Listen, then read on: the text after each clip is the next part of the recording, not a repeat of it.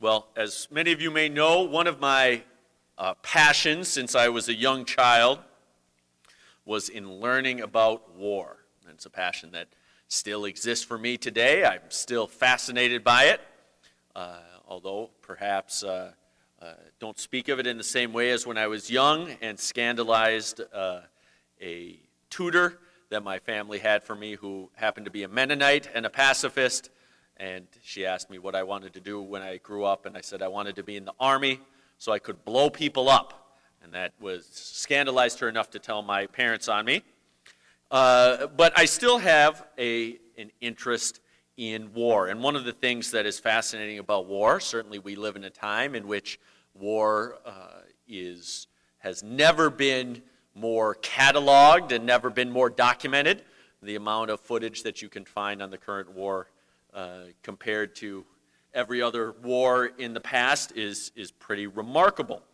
Uh, and yet, it's not simply about the actual uh, bloody conflict, the, the videos that put you in the boots of those experiencing this war, but I've always been fascinated by wartime strategy. If any of you have seen the Ken Burns Civil War videos, despite them perhaps being a little bit dry for other people, I found them fascinating. Even the arrows. Then this troop came down there and they met these, and then there's more arrows. And, you know, eventually in, in those Ken Burns series, it's more arrows than bullets, pretty much, uh, it seems to be. And, but I'm fascinated by that sort of thing. And this is a fascination that's not limited to me. There's a, fa- there's a reason that uh, the Art of War by Sun Tzu is still a widely read thing, even among many people who themselves are not going to war. And so, this is a fascination, as I said, that other people have as well. And when we come to Mark chapter 3, we're seeing, in a sense, a description of a battle, of a battle that Jesus Christ was engaged in. And we each, perhaps, are comfortable with the concept, uh, with the concept of Christians as soldiers and onward Christian soldiers and things of this nature. And when we think of uh, Christianity as soldiery, sometimes we think of it just in an individual capacity. The Christian as a soldier, and we think of it in terms of the armor of God and the discipline necessary for a soldier and the commitment required for a soldier, and certainly all of that is true. And yet, we have here in Mark chapter 3, I think, a description of how to spoil a strong man, how to win a battle against a strong enemy. And then we see this in other parts of Scripture. And yet, I found it interesting in thinking about this and in looking into this. This is not a topic that I've heard much, uh, much preaching on. And maybe that's because verses 28 and 29 of this chapter, chapter 3, are difficult verses to deal with. Difficult verses to understand, difficult verses to preach on. Verily I say unto you, Jesus says, all sins shall be forgiven unto the sons of men, and blasphemies wherewith soever they shall blaspheme. But he that shall blaspheme against the Holy Ghost hath never forgiveness, but is in danger of eternal damnation. And this is, uh, there are other parts in Scripture that have talked about the unforgivable sin, and this is a difficult uh, topic and a difficult thing to get into. And yet, although this passage has been quoted in our country's history by national leaders about a house being divided against itself, uh, something that perhaps is even more uh, pertinent in our present day uh, than at any time in our recent history. What we're reading here is actually Jesus laying out a couple of things for us. And really, what he is laying out is, in essence, a battle plan. And I think it would do well for us to understand this because we are called to be soldiers. We are called to be soldiers in the Lord's army, and it is incumbent upon us to understand somewhat of the battle plan that we are being called into. And so, as we get into this uh, tonight, this, this concept of spiritual warfare. This is the warfare that we are engaged in, that we are called to. Uh, let's take some time to, uh, to examine and see what the Lord is saying about what uh, His plan is for us and His desire is for us. Before we get into that, let's pray. Dear Lord, I thank you for your word. I thank you for the opportunity that we have to come and examine it together.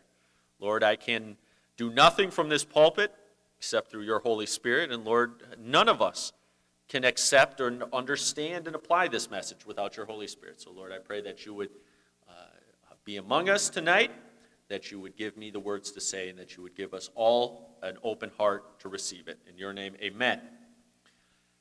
Now, the first thing that you need to understand when you are, oh, yeah, there we go. The first thing that you need to understand in any battle situation is who your opponent is. Now, I was at uh, the boxing matches last night, something I enjoy quite a bit.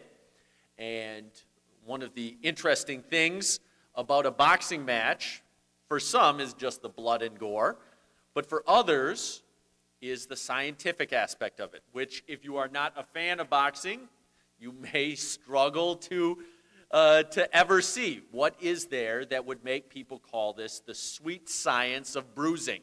I see a lot of bruising, I don't see much science or sweetness in it.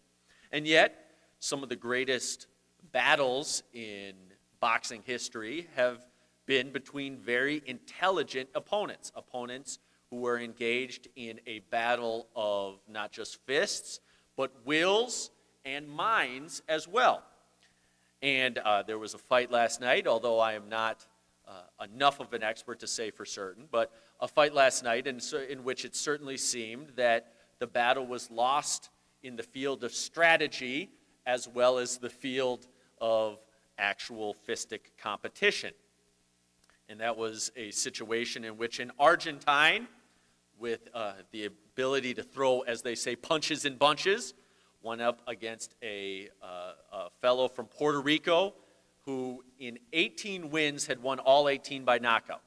And the Argentinian decided to punch with this guy, and through three, four rounds, it was okay.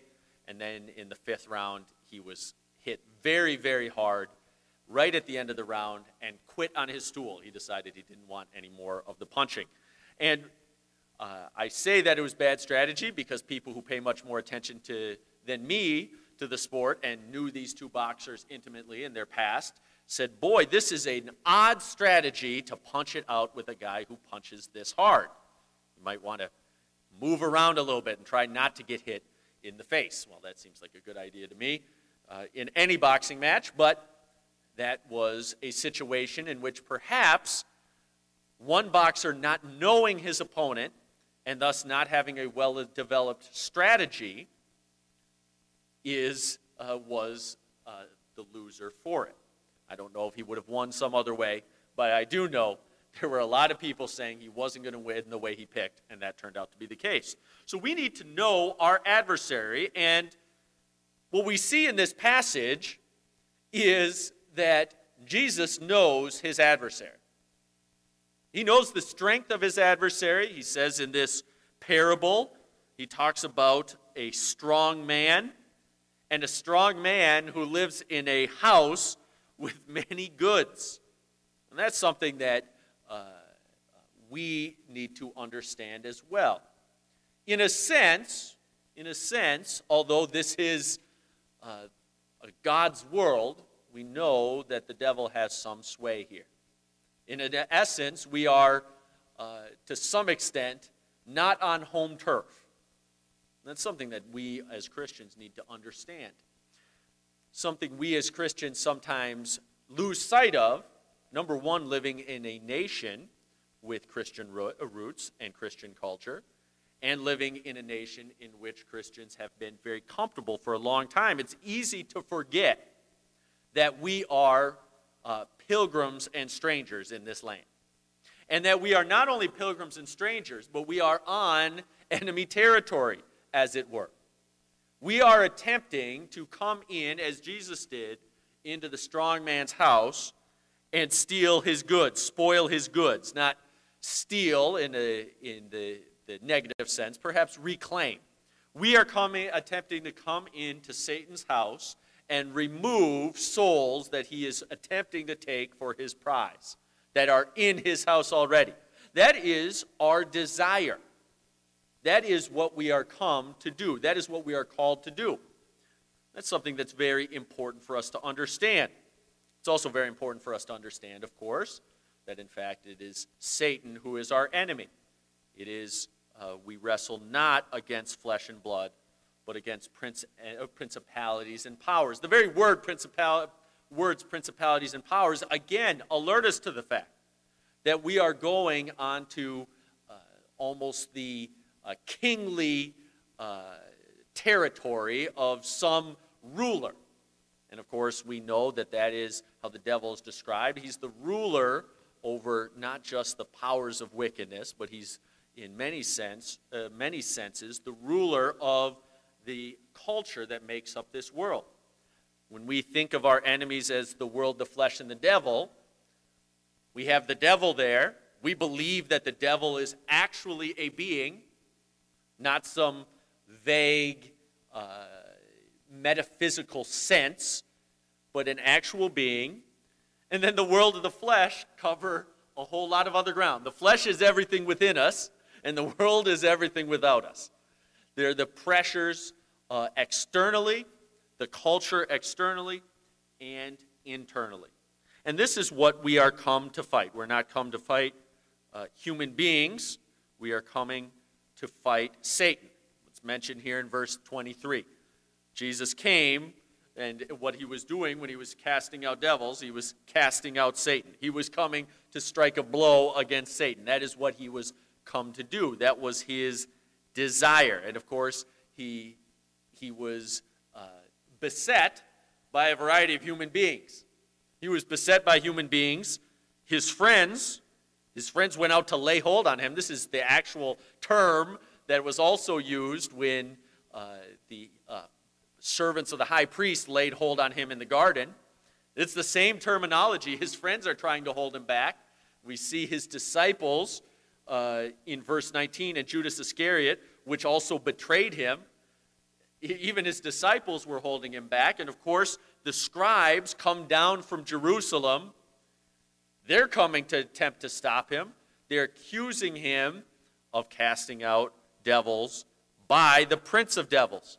And so he has a lot of human opposition, and yet, what is his fight against? His fight is against Satan. And he, he engages in some mockery here. If, in fact, I were on behalf of Satan, why would I be fighting against Satan? Why would I be fighting against devil, devils? Why would I be casting out devils? This is uh, uh, an example here of uh, just the simple and straightforward truth that the people who were arrayed against Jesus were attempting their best to ignore.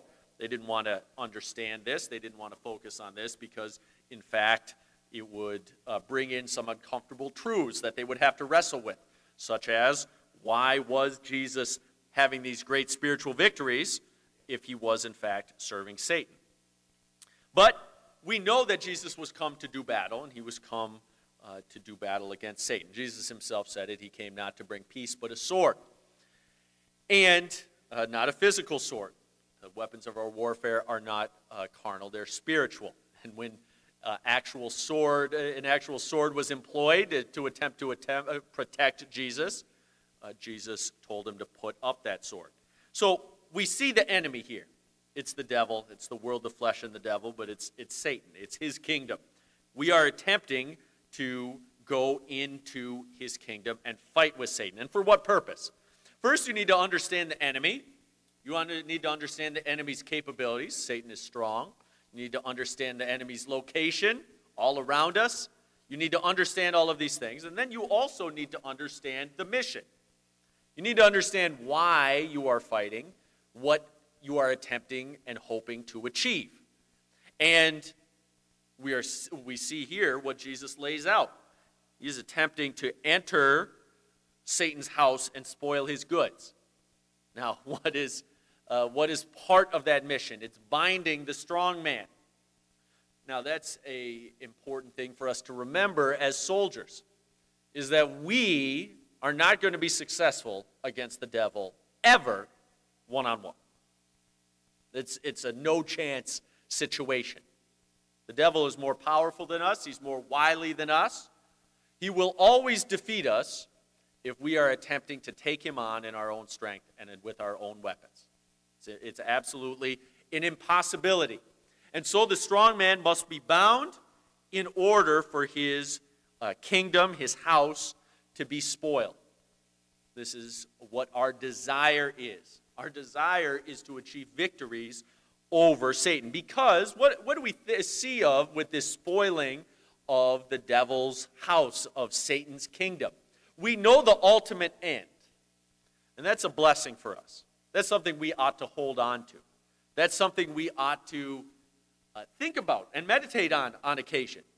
That our battle, ultimately, the battle of the side that we are on, the army that we are part of, that we are soldiers in, our side will eventually be victorious. And yet, it's also important that even if we know we are eventually going to win, that with each uh, battle that we face, that we do so with that ultimate end in mind. Our, uh, our ultimate end is, like Jesus Christ, to assist in spoiling the house of the devil, of taking goods that he think belong to him, the souls of those who are born into sin in this life. And so we need to understand the mission. Now, again, understanding the mission is sometimes a little bit difficult.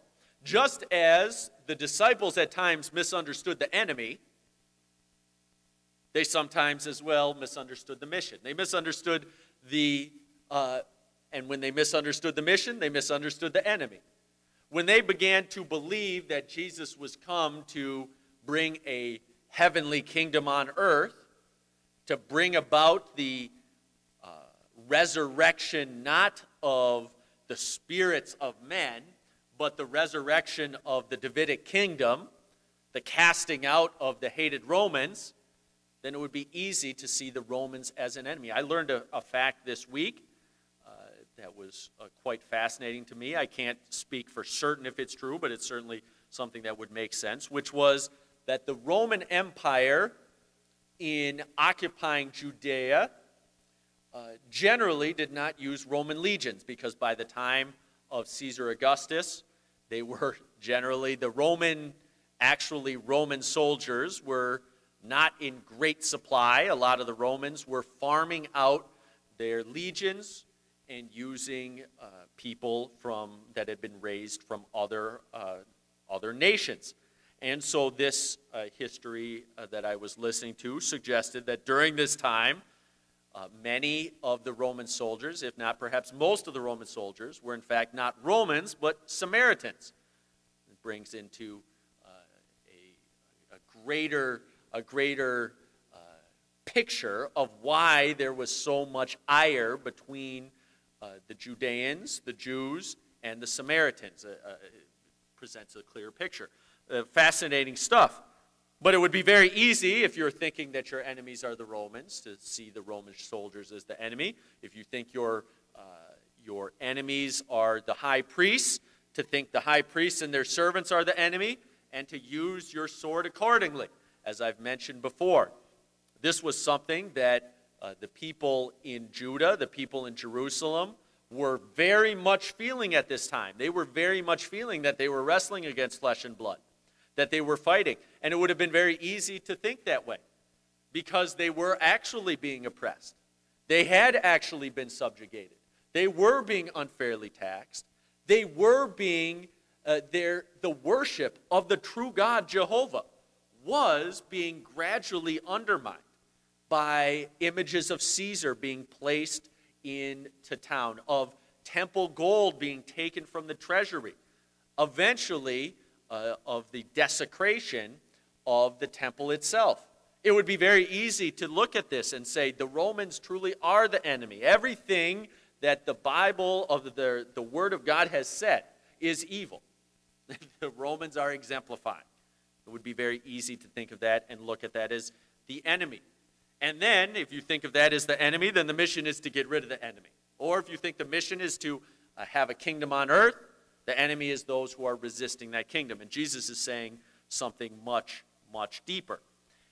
And then we get to a question of there's the mission and the enemies. We need to understand those things. But what are the uh, weapons and tactics we have at our disposal and that we're going to use? And it, it's here that we get into a, a truly revolutionary idea, something that Jesus is speaking in a parable here. And when he spoke in parables, we know that people found it very difficult to understand. Sometimes people still do. But what is he saying here? I think it's uh, explicated a little bit uh, in more depth in Luke chapter 11. In Luke chapter 11, we uh, hear uh, a similar uh, thing from Jesus, starting in verse 17. Well, let's start in uh, verse 14. And he was casting out a devil, and it was dumb. And it came to pass when the devil was gone out, the dumb spake, and the people wondered. But some of them said, He casteth out devils through Beelzebub, the chief of the devils. And others, tempting him, sought of him a sign from heaven. But he, knowing their thoughts, said unto them, Every kingdom divided against itself is brought to desolation, and a house divided against a house falleth.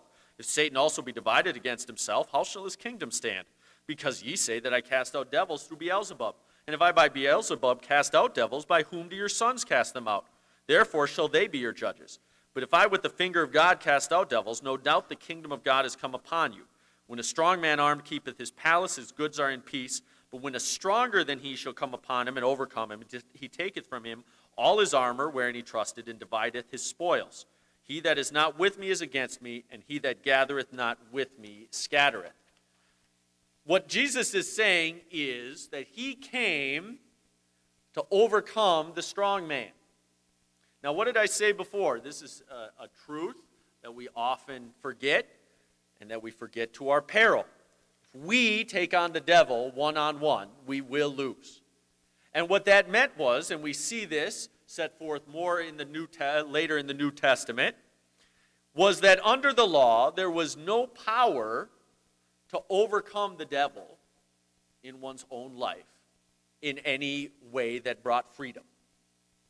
Now, that's not to say that, uh, and we can get into the law and grace in some other sermon series, but certainly what we know is that Jesus came to bring victory over sin and death and Satan. That's what Jesus came to do. And Jesus, in his time on earth, gave uh, human be- uh, beings the ability to have the strong man bound. That is something that became available to us that was not available beforehand. And so the weapon that we have available to us is, in fact, stronger than our adversary.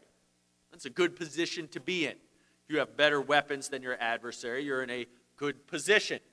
Uh, it, it's fascinating to think about the fact that up until mm, maybe 500 years ago, you could compare armies from the last 2,000, 3,000 years of recorded human history.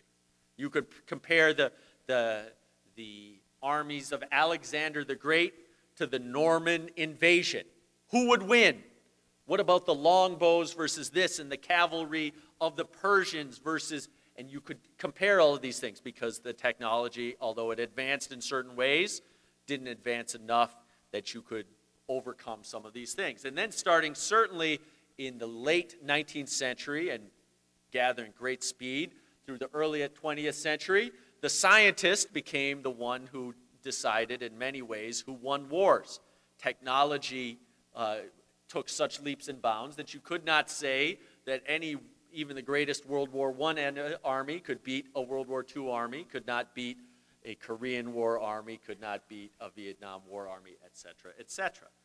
The uh, massive change in technology and weapons technology specifically uh, led to a great change in power and a weapons uh, arms race.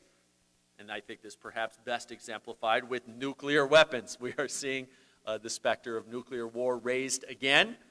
And we are seeing people or countries start to race to try to get nuclear weapons again. There was a time in which they thought it was not necessary. We had a Pax Americana. And now perhaps there are countries that are saying maybe it would be good to have nuclear weapons. Why? Because nuclear weapons have proven to be powerful, both in terms of actual explosive detonation quality, but also in terms of the, the psychological warfare on a level that we have never seen before.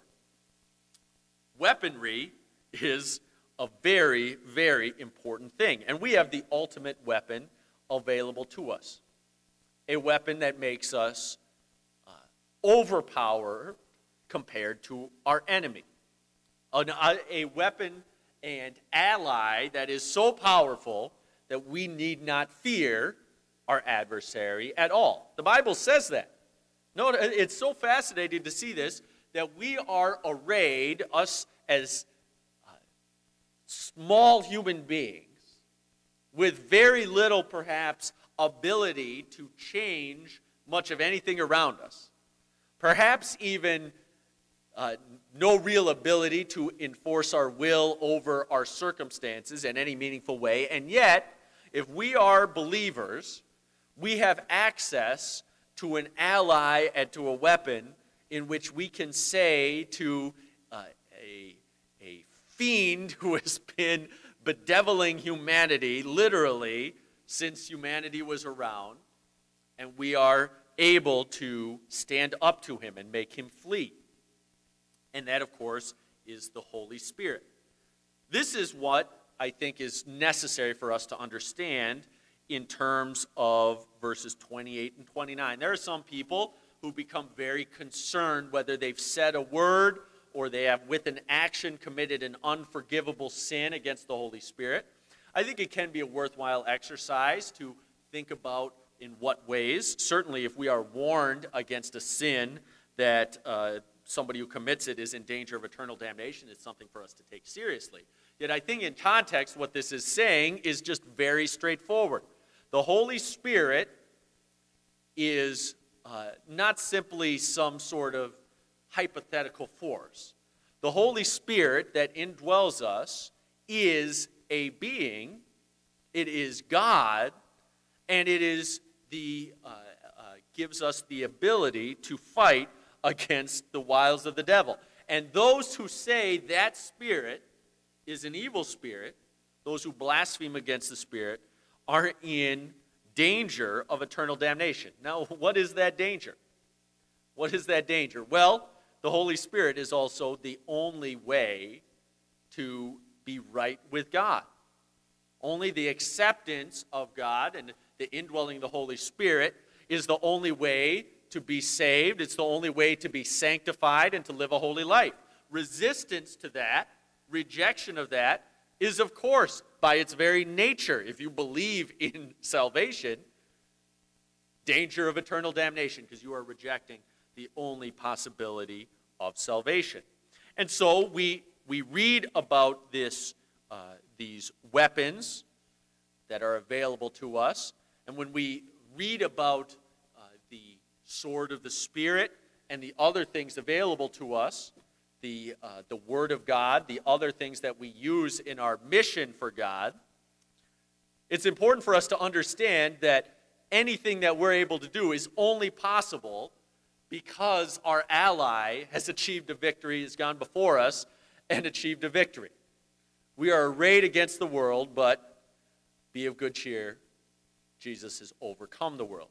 That is what we are, uh, are comforted by as we go into battle.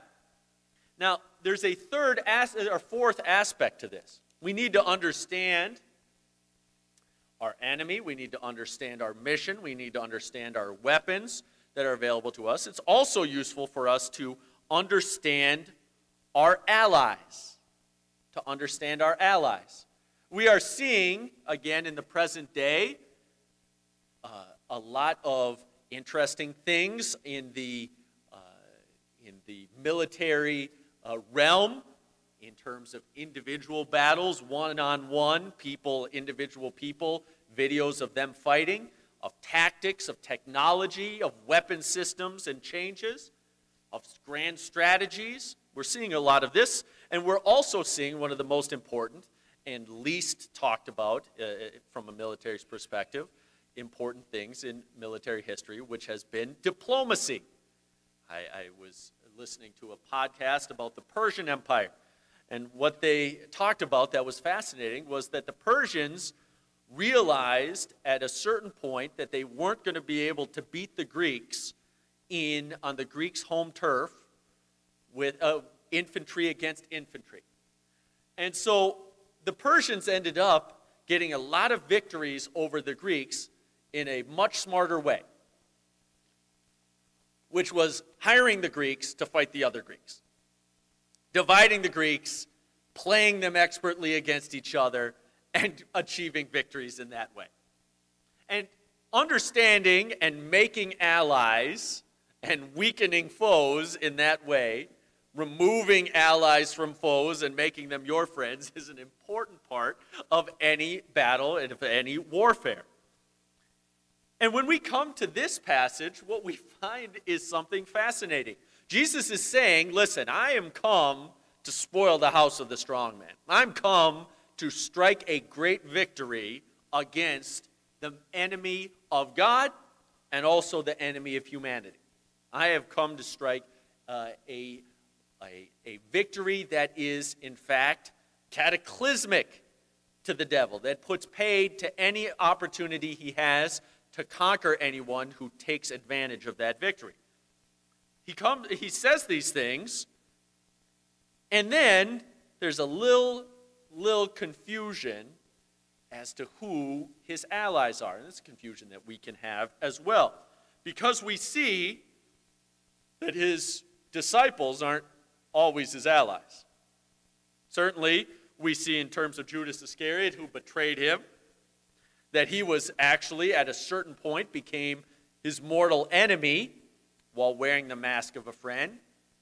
But all of his, all of his human allies were, were not much help. When it came time to pray, they were snoozing. They actually told him at various points, you shouldn't be, you shouldn't be fighting this battle that will lead to your great victory. He had to say, Get thee behind me, Satan. We see even here that his friends were trying to physically lay hands on him because they were like, boy, he's, he's, he's really screwing up here. He is beside himself. He's out of his mind. He is out of his head. These are his, his friends. Now, what, would he see, what do we see at the end of this passage? He has multitudes around him. He is preaching the gospel. What did he come to do he came to preach the gospel to people. That was one of his missions. And he gets word hey, your family has to talk to you. Now, what are they? What are the people giving this message, and what are ultimately the family trying to do? What are they doing in this situation? They're calling Jesus away from the battlefield. They're calling him away from the work he is supposed to be doing with a distraction. Now, is it bad to have families? Is it bad to spend time with families? Certainly not. But certainly at this time, we know for certain that it was God's will that Jesus continued to speak to these people because Jesus did that. It's, it's a pretty easy thing for us to, uh, if we believe in Jesus' sinless perfection, as we ought in reading the scriptures, we're able to look at this and say, they were calling him to something that he didn't need to do. And he specifically said this they said, Your mother and your brethren are here. Now, his mother and his brethren, although certainly uh, are, are admirable in many ways, although we know that certainly at some point some of his brethren did not believe in him. But we know that his mother and uh, brothers, despite what others say, were certainly not sinless, were not perfect. They were capable of uh, actually being not helpful. And so when they called him away, hey, hey, come out of there, we need to talk to you. Perhaps, although it's not specifically stated, perhaps to give him a little talking to. You know, Jesus, we've been hearing a little something. We've been hearing that you are beside yourself. People are saying, all the people are talking, they're saying you're beside yourself. And actually, the most important people of the day have come down from Jerusalem with the message that you're casting out devils by Beelzebub. We don't know what the message was, But certainly it would have to be something that the family believed was important to call him out during this time, to not just wait until he was finished. And Jesus has no time. He says, Who is my mother or my brethren? Behold, my mother and my brethren, for whosoever shall do the will of God, the same as my brother and my sister and my mother.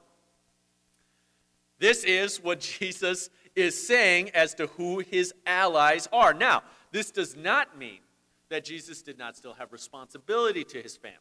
It does not mean that Jesus did not still treat his family the correct way. This is not a call to abandon your family necessarily.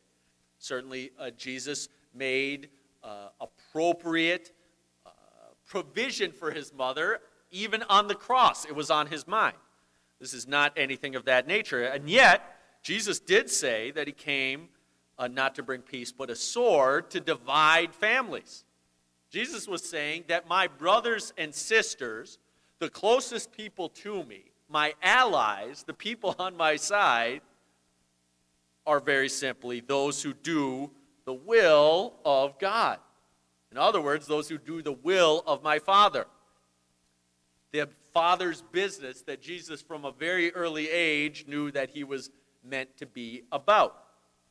And this is something as Christians we need to take into account as well. Certainly, I don't think there's any reason to believe that Jesus ever was flummoxed by Judas Iscariot. He knew who he was and what he was about. And yet, I don't think there's any reason to believe that any of the disciples were on to Judas Iscariot. I think, based on what Peter did or attempted to do in the garden, I, I can't imagine if Peter had known what Judas was up to, that Judas would have managed to get uh, away and uh, get that, uh, that uh, betrayal accomplished. The disciples were flummoxed. They didn't know who their allies were, but Jesus did. In fact, the disciples at various other points said, There are people casting out devils. And Jesus said, Whoever's not uh, against us is for us. The disciples had a lot of difficulty discerning who their enemies were, who their friends were, what the tactics were, what the weapons were, what the enemy was. And it's very easy for us in looking back in Scripture, where it's laid out for our understanding, to look at that and say, boy, what gullible fools. What idiots. How could they not realize and not see all of the ways in which we ourselves can fall short in any of these areas? And this is why it's so important to spend a lot of time in Scripture, but not just in time in Scripture in terms of reading it as a historical document, in terms of reading it for curiosity, in terms of reading it out of duty, but reading it with the Holy Spirit. Because just as we are attempting with our Savior to go into the house of the strong man and bind the strong man and spoil the goods, the devil is working, attempting to work in our heart to get us to lock the Holy Ghost in a cupboard. And then when the strong man is not resisting the devil to steal the goods right back. That is something that we need to be understanding as well. And the way that we understand it is by growing in the Spirit. The way we understand it is by spending time in the Word, by allowing the Word to inform us uh, as, as uh, uh, explicated to us by the Spirit in preaching and teaching, in in study, in prayer, even in hymns and songs, and to grow in that grace. Because, again, this uh, thing that is laid out here, Jesus talking about uh, going into Satan's house and stealing the goods, uh, binding the strong man, this mission, this uh, armed mission that we are involved in, is the most important mission that we can possibly be engaged in. And we know that because God came to earth and refused to be distracted by all of the things that distract us. He refused to be distracted by so many of the distractions that lead us astray. He refused to be turned aside from the mission that was set before him. And so, as we go forward in this week, tonight, we're going to have a battle against the wicked one. I don't know what form it's going to take. It's going to be different for each one of us. But we're going to have a battle against the wicked one. Tomorrow morning, when we wake up, we're going to have a battle against the wicked one. Throughout the day, we're going to. And every day, for the rest of our life, or until the Lord calls us home. And so, therefore, it's incumbent upon us, as laid out in the scripture, to understand all of these aspects about being a soldier in the Lord's army. But it is also incumbent upon us to understand the great truth that the victory has already been won for us. We still need to we still need to fight, we still need to arm ourselves, we need to still need to be courageous, but we know that our uh, great ally is uh, one who fights for us and who has already overcome our enemy. So, as we go forward, let's go forward with that knowledge, with that hope, with that faith, and with a renewed understanding of who we're fighting against, what we're fighting with, and who is on our side.